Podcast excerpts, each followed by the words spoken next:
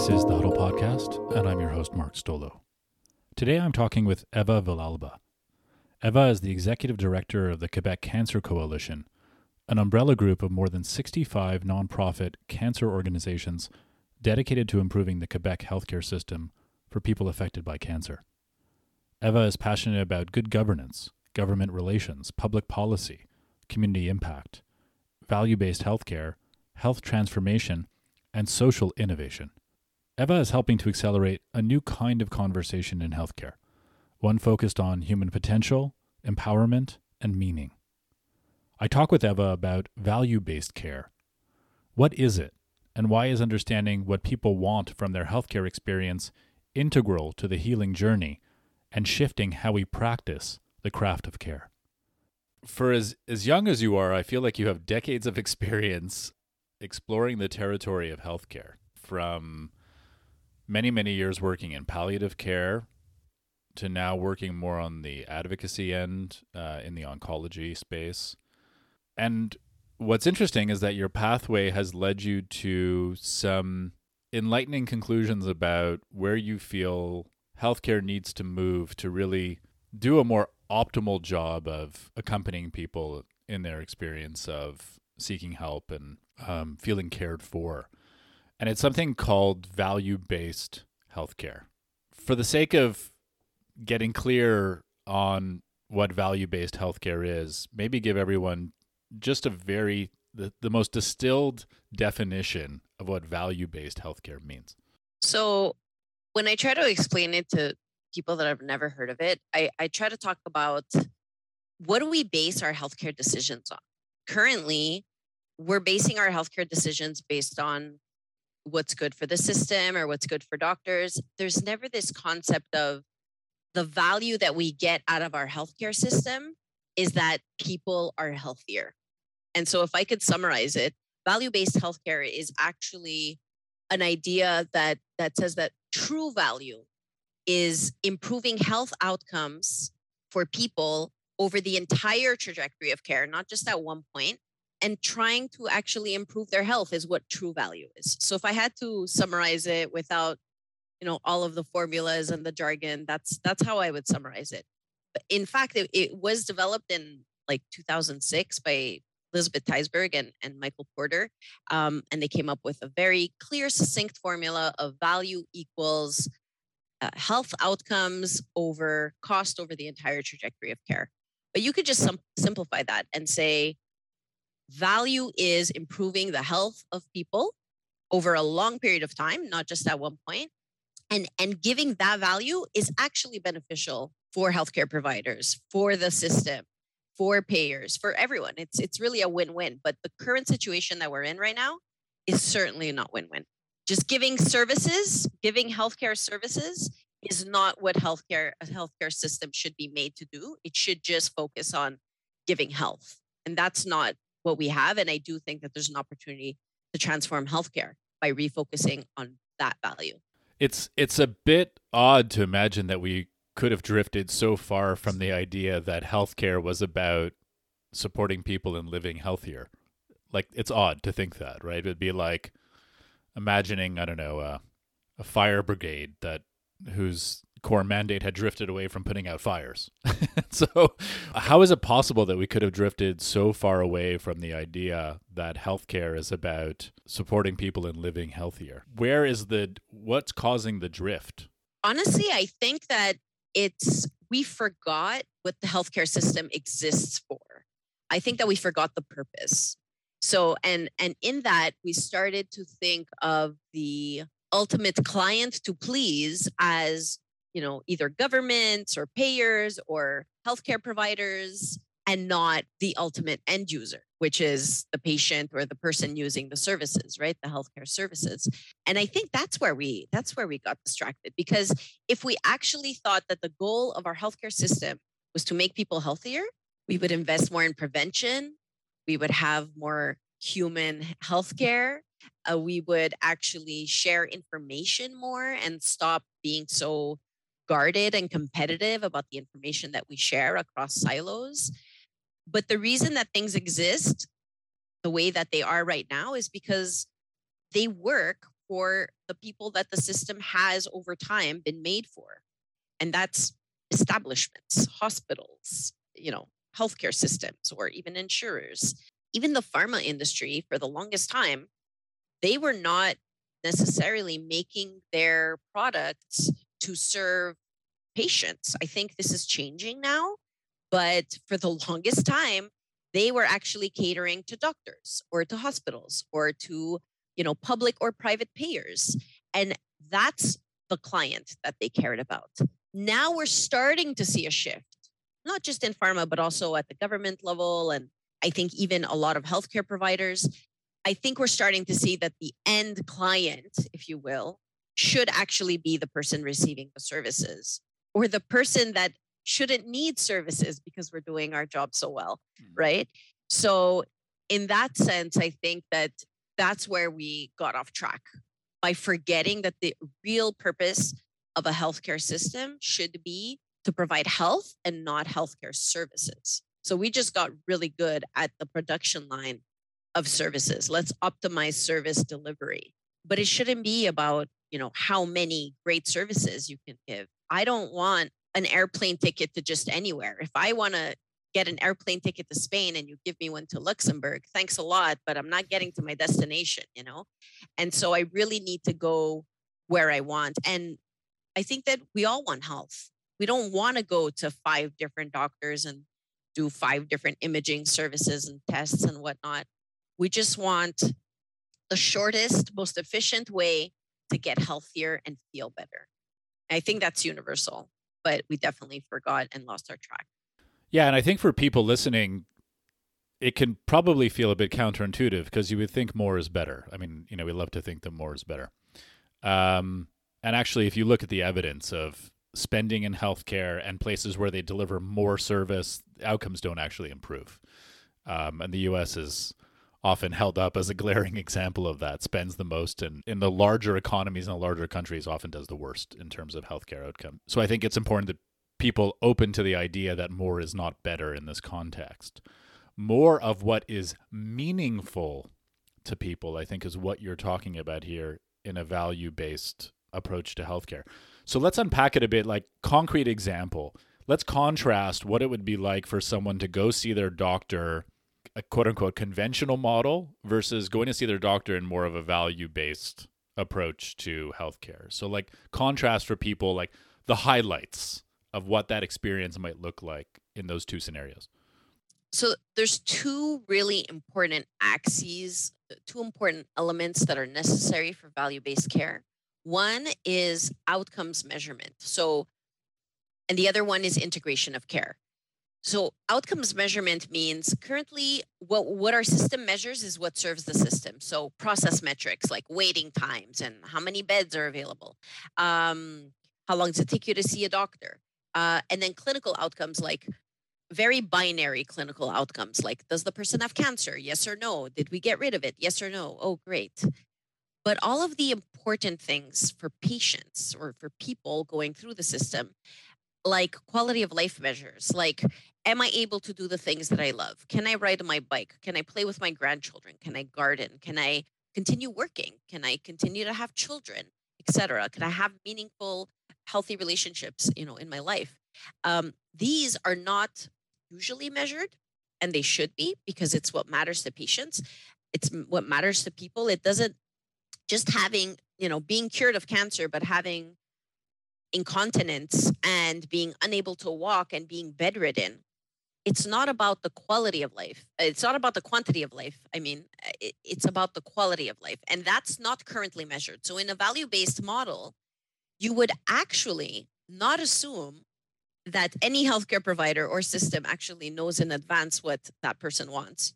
You would take the time to ask. Mm. And so, just asking out of all of the things that I should be measuring in order to know that I've done my job and that I have provided you value, what should I be focusing on?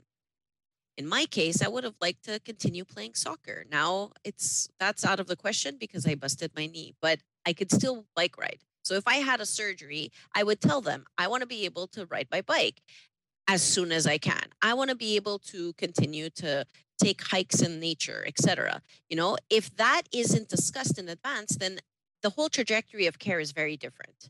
So having that initial conversation about what are the outcomes that matter to you as an individual. We already know according to certain like disease areas, you know, what are the general things that you can ask about, but the bottom line is don't assume. Everyone should actually have the conversation. Um, and the second part is integration of care.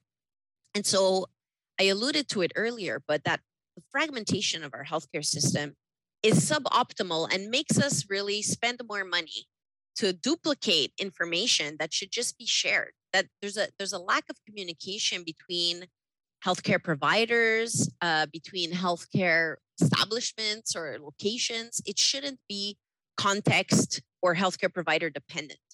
The information about a person's health should follow them. And, and in a value based healthcare model, you would have that integration of care where the same kind of team of which the person is a part of their own care team. And then because we recognize that they're experts in their own experience living with the disease, whatever it is. And so that team shares all of the necessary information to actually follow the person through their journey in the healthcare system and actually anticipate and adjust the trajectory of care to make sure that we get to those outcomes, to make sure that, you know, as a young person with cancer, I can still have children if I choose to.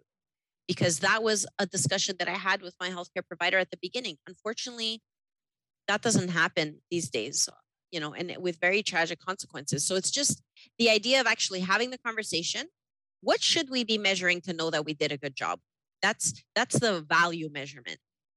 It starts by having a conversation.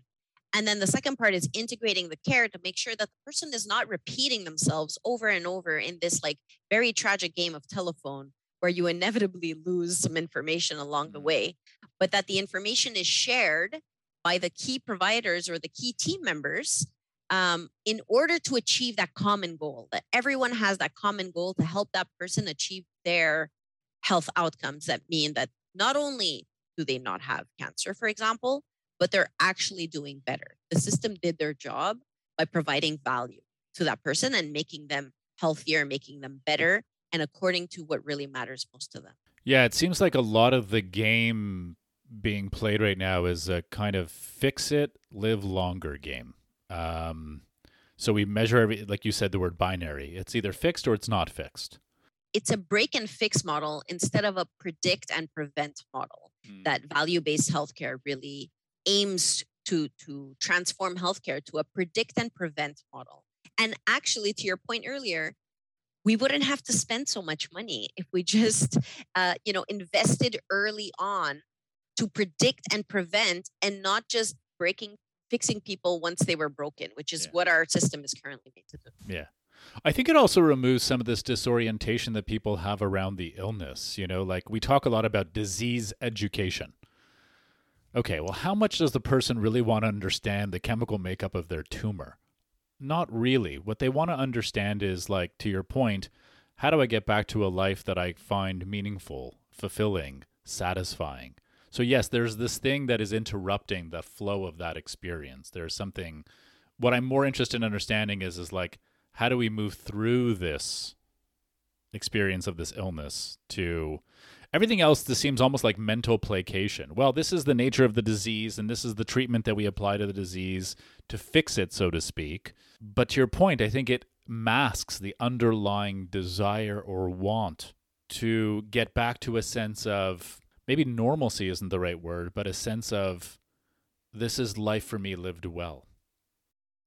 And and I do think that you know there's an element of compassion that is currently missing in our system which I think value-based healthcare by by taking that time from the beginning and not just one doctor or one nurse but an entire team really rallies around what are the health goals of this person and I think that that enables to also mitigate the very real anxiety that people face not knowing one of the worst things of going through any, any you know uh, disease especially you know serious or chronic diseases it, it is to not know what's what's beyond you know the hill like what's on the other side and that creates that creates such anxiety which can easily be mitigated just by anticipating you know the this is the impact of your disease. I'm not going to go into the science of the disease but this is what may happen and this is how you can deal with it and you can count on us to be here for you.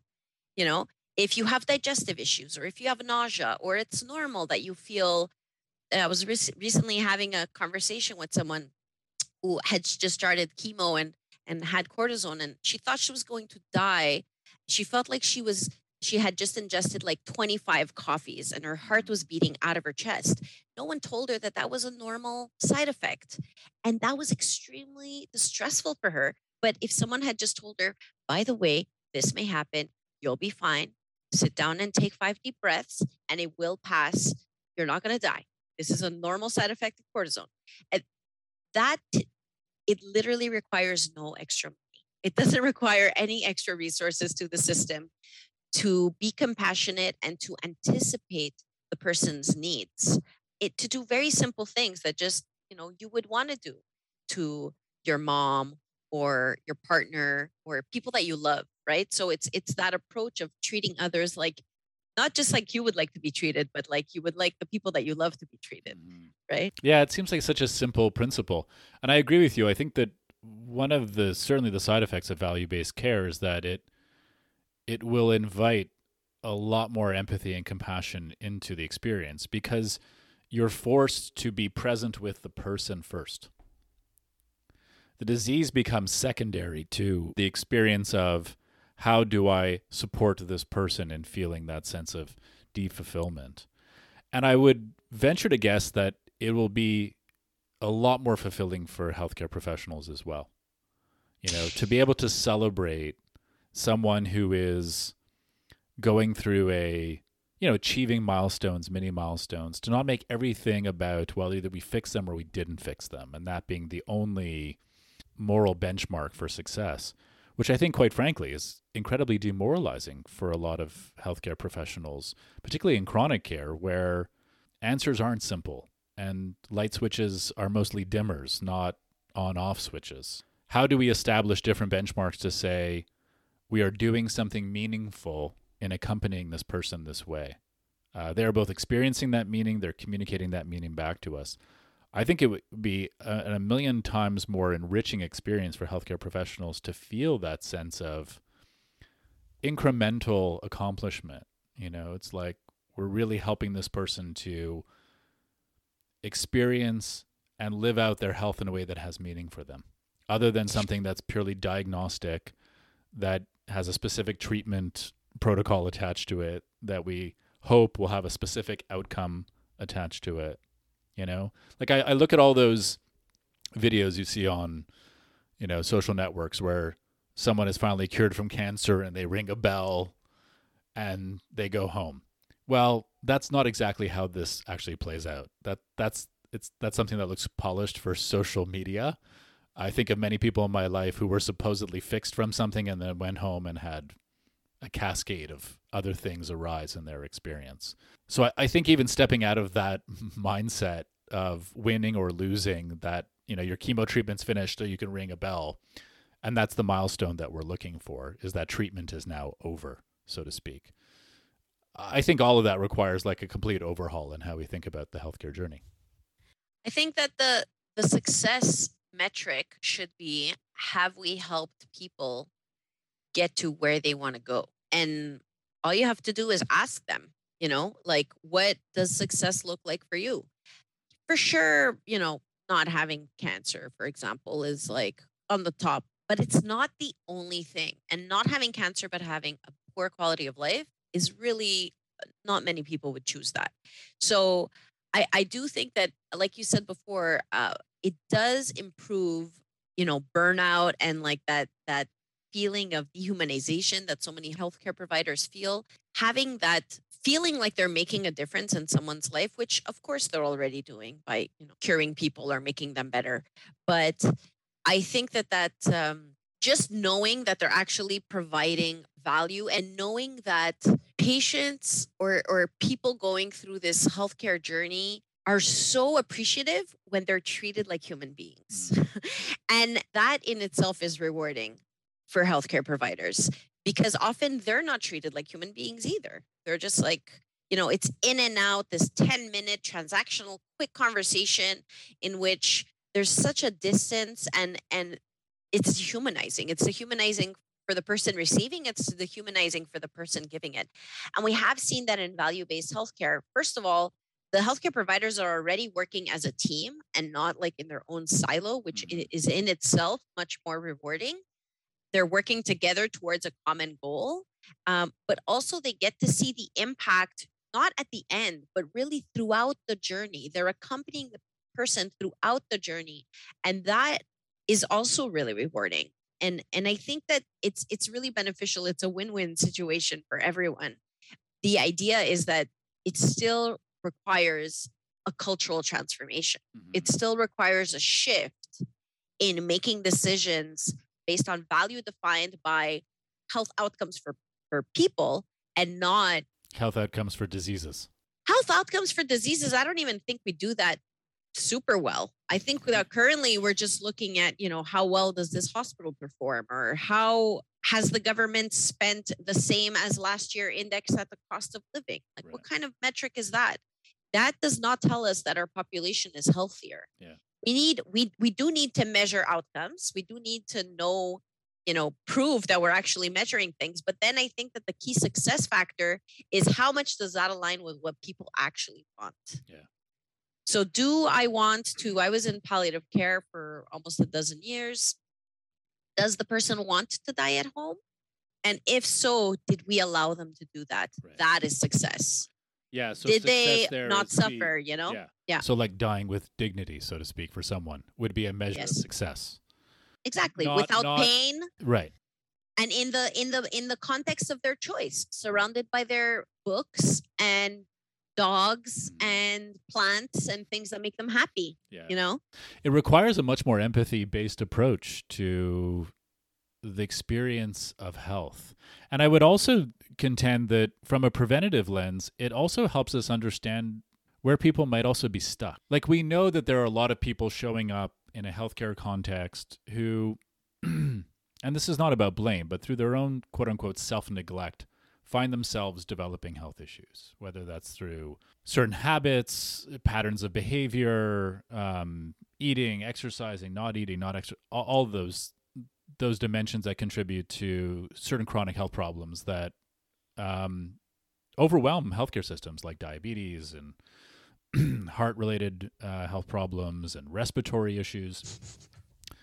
One of the benefits I can see of value based care is that if you turn to the person who's living with the health issue and said, What really matters to you? and they're not able to easily define that, well, that's a great starting point to have a conversation about inviting them to explore that question. Because we know that when somebody is living out of alignment with a sense of value, a sense of purpose, a sense of meaning, it often translates into forms of self neglect. Where there's an absence of meaning in my life, I will tend to not take care of myself as well. Like, because I can't really hang my hat anywhere. So I'm living this kind of, you know, uh, ambivalent life that doesn't have a really clear sense of direction or a sense of meaning. I just think having those conversations alone could be a massive preventative tool in terms of supporting people in the process of really defining that. You know, so it's like if someone's in front of you and they have, you know, um, a health problem that's related to some kind of behavior, a self neglecting behavior, it invites the conversation like, why do you think you're doing these kinds of things? Like, what are, what are some things that matter to you that would shift how you eat or exercise or dedicate yourself to? Um, uh, so I just think that idea alone in a value based approach to invite people to understand or think about or reflect on what they value could be massively transformative from a health prevention perspective. So that you don't have someone punishing themselves every day because they feel like there's no sense of coherence or meaning in their life. They don't really understand what they value. They don't derive a lot of satisfaction from work or from home or from whatever it is they're doing. and the healthcare experience invites that exploration as well. Yeah, and I and I think part of the the problem currently, and and we certainly saw it during COVID, is that our healthcare system currently is extremely hospital centric. It's, I mean, if we had thought of protecting vulnerable people where they were instead of protecting the hospitals, you know, then I think that we would have had very different outcomes in terms of protecting people against COVID in the first wave.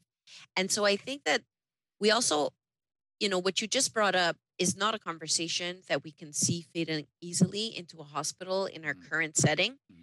But we really have to meet people where they are. And people don't necessarily, we saw now during the pandemic, they don't necessarily need to or want to go to the hospital.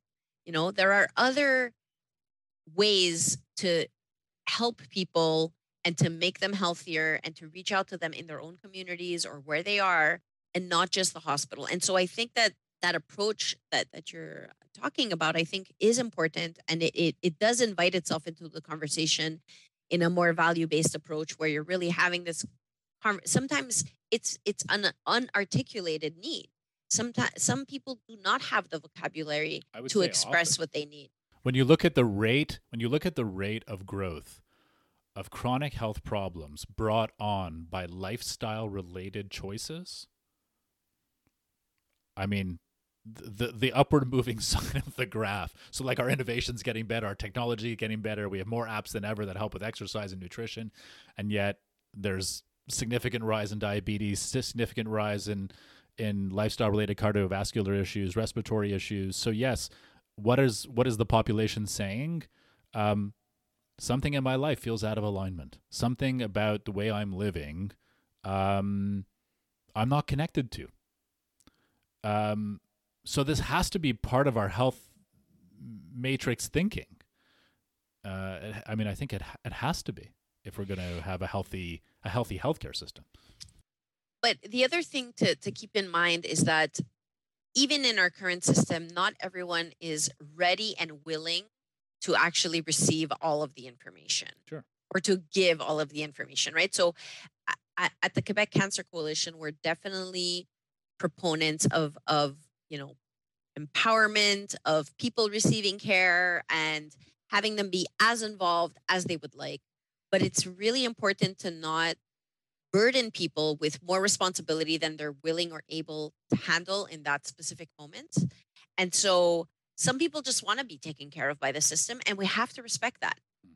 We we cannot you know transform the healthcare system to make it that only the most enlightened people doing personal growth will get the care that they deserve sure. we really have to make sure that it's equitable for everyone and that you can be as involved or not as you choose we really have to respect that personal choice and meet people where they are and yes you know offer them uh, our our help and support if they would like it but at the same time really respecting where they are and not forcing them to, for example, you know, deal with years of unresolved trauma that has led them to binge eating and addictions or whatever it is. Um, but in a, just, I, I, I, yeah. yeah. Just to clear, clear, to clarify though, an empowerment model doesn't imply that um, you are the only steward of your well-being, and that you know it's it's like it means that we create a supportive ecosystem where you feel like you're at the helm of your life. And if you can't grab the wheel in that moment, you obviously have a supportive network to help you do that. But yes, at some level our our our objective is to make you feel a sense of if I don't have either foot on the ground, at least I have one. And then yes. maybe eventually I have two. Um, and that's and that's not a recognition and that's not a value judgment. It's honoring to your point is actually meeting someone where they are. And if they are in a deeply vulnerable state, yes, you meet them where they are in that moment without judgment. Um, so I think that's part of the process as well as honoring where the person is. That actually starts an empowerment process when you meet someone yeah. where they are. There's actually a gap in that in our current healthcare system. I mean, we talk to a lot of healthcare professionals right now about their attitude towards vaccination. Like, they're so dead set on the idea that everyone gets vaccinated. They meet a patient or a client who's unvaccinated and they have an instant visceral reaction to that person to that person in a highly judgmental way. Um, and of course, it's impacting on how they're approaching care or how they feel towards that person. So even in that model, even those attitudes need to be addressed, right? Because if you are really in service or in presence to that person, your first instinct is curiosity why is this person making these choices? And i'm here to understand why. And then and to your point meet them where they are. So how do we work with you know the fabric of this person's life? And i think that just allowing people to feel listened to and respected and supported goes a long way to having them you know play a greater role in their own healthcare, but also feel less distress towards the healthcare system. Like most people don't currently feel that. And as much as healthcare providers have really great intentions and are, you know, good people deep down because otherwise they wouldn't be doing this profession. But at the end of the day, our current system doesn't foster this this compassion and this listening. And you know in terms of in, in value-based care we also uh, aim to measure uh, patient reported experience. And so the experience is really not it used to be that we would just ask patients you know how did you like the cafeteria food? How was the parking? That is really not that useful at all. But my healthcare was reported, terrible. But damn, I got a great parking spot. the food was great. really, no or, one ever talks about actually. I had best. great surgery, but bad food. I'm not coming back. Right. But the more important questions to ask are: Did you feel listened to? Did you feel respected by your care team? Um, do you feel supported in your personal health goals? Hmm. And that makes the experience of healthcare so much better and when you're when you do feel like you're driving your own vehicle you know and that you have some control over your own health trajectory it does make things better. It does improve resilience. It does allow you to overcome difficulties. Um, we we really see that there's a huge impact when people feel that they're losing control uh, they they just they stop trying and also their their health outcomes actually get worse. Mm-hmm. so this is something that costs zero dollars you know? This is not asking to spend more money in our healthcare system. It's just how do we reallocate the funds actually distribute amongst other healthcare professionals that can also be useful namely psychosocial support which is really underused in our current system and can make a huge difference in the quality of life of yeah. you know various people so i think that psychosocial support or uh, you know having a social worker help you with like other concerns that you may have like financial concerns or you know trying to place your elderly parent somewhere or all of these questions that are more perhaps considered social services and and have traditionally been neglected from the healthcare system it's important to bring them back because ultimately it improves quality of life. And that's what value-based healthcare is really focused on not just improving the kind of binary health you know curing or we either cure you or we don't that's all we care about. Um, it's really looking at the quality of health and the and the quality of life. And and i think that to do that we really need to uh to think more about who else do we include and it doesn't necessarily cost more. It's just about coordinating care that currently exists, but that it's underused. Yeah, and I, I, the other thing I would add is uh, something that we have to explore, I think, more deeply is the notion of community care and where the community plays a role in. I mean, that's that's a whole that's a larger social challenge because you know people are, are living more isolated they are living more withdrawn from one another and and that has a deep resonating impact on our sense of health and well-being in the world. You know, you look at communities, tribal communities, other communities where that sense of community is critical, like when one person in that community is not well in a way the whole community is not well. We've completely lost that notion entirely um, because we're cut off from one another. And and a lot of people impacted by a health issue will tell you that there's the the connection they had to others, that sense of communion with others was not only critical from an insight perspective, understanding the the lived experience of others, but the sense of solidarity, normalcy, belonging. And and that's I guess where we open up to a whole larger conversation maybe for another time even talking about the social determinants of health and what really does nurture health um, in a population.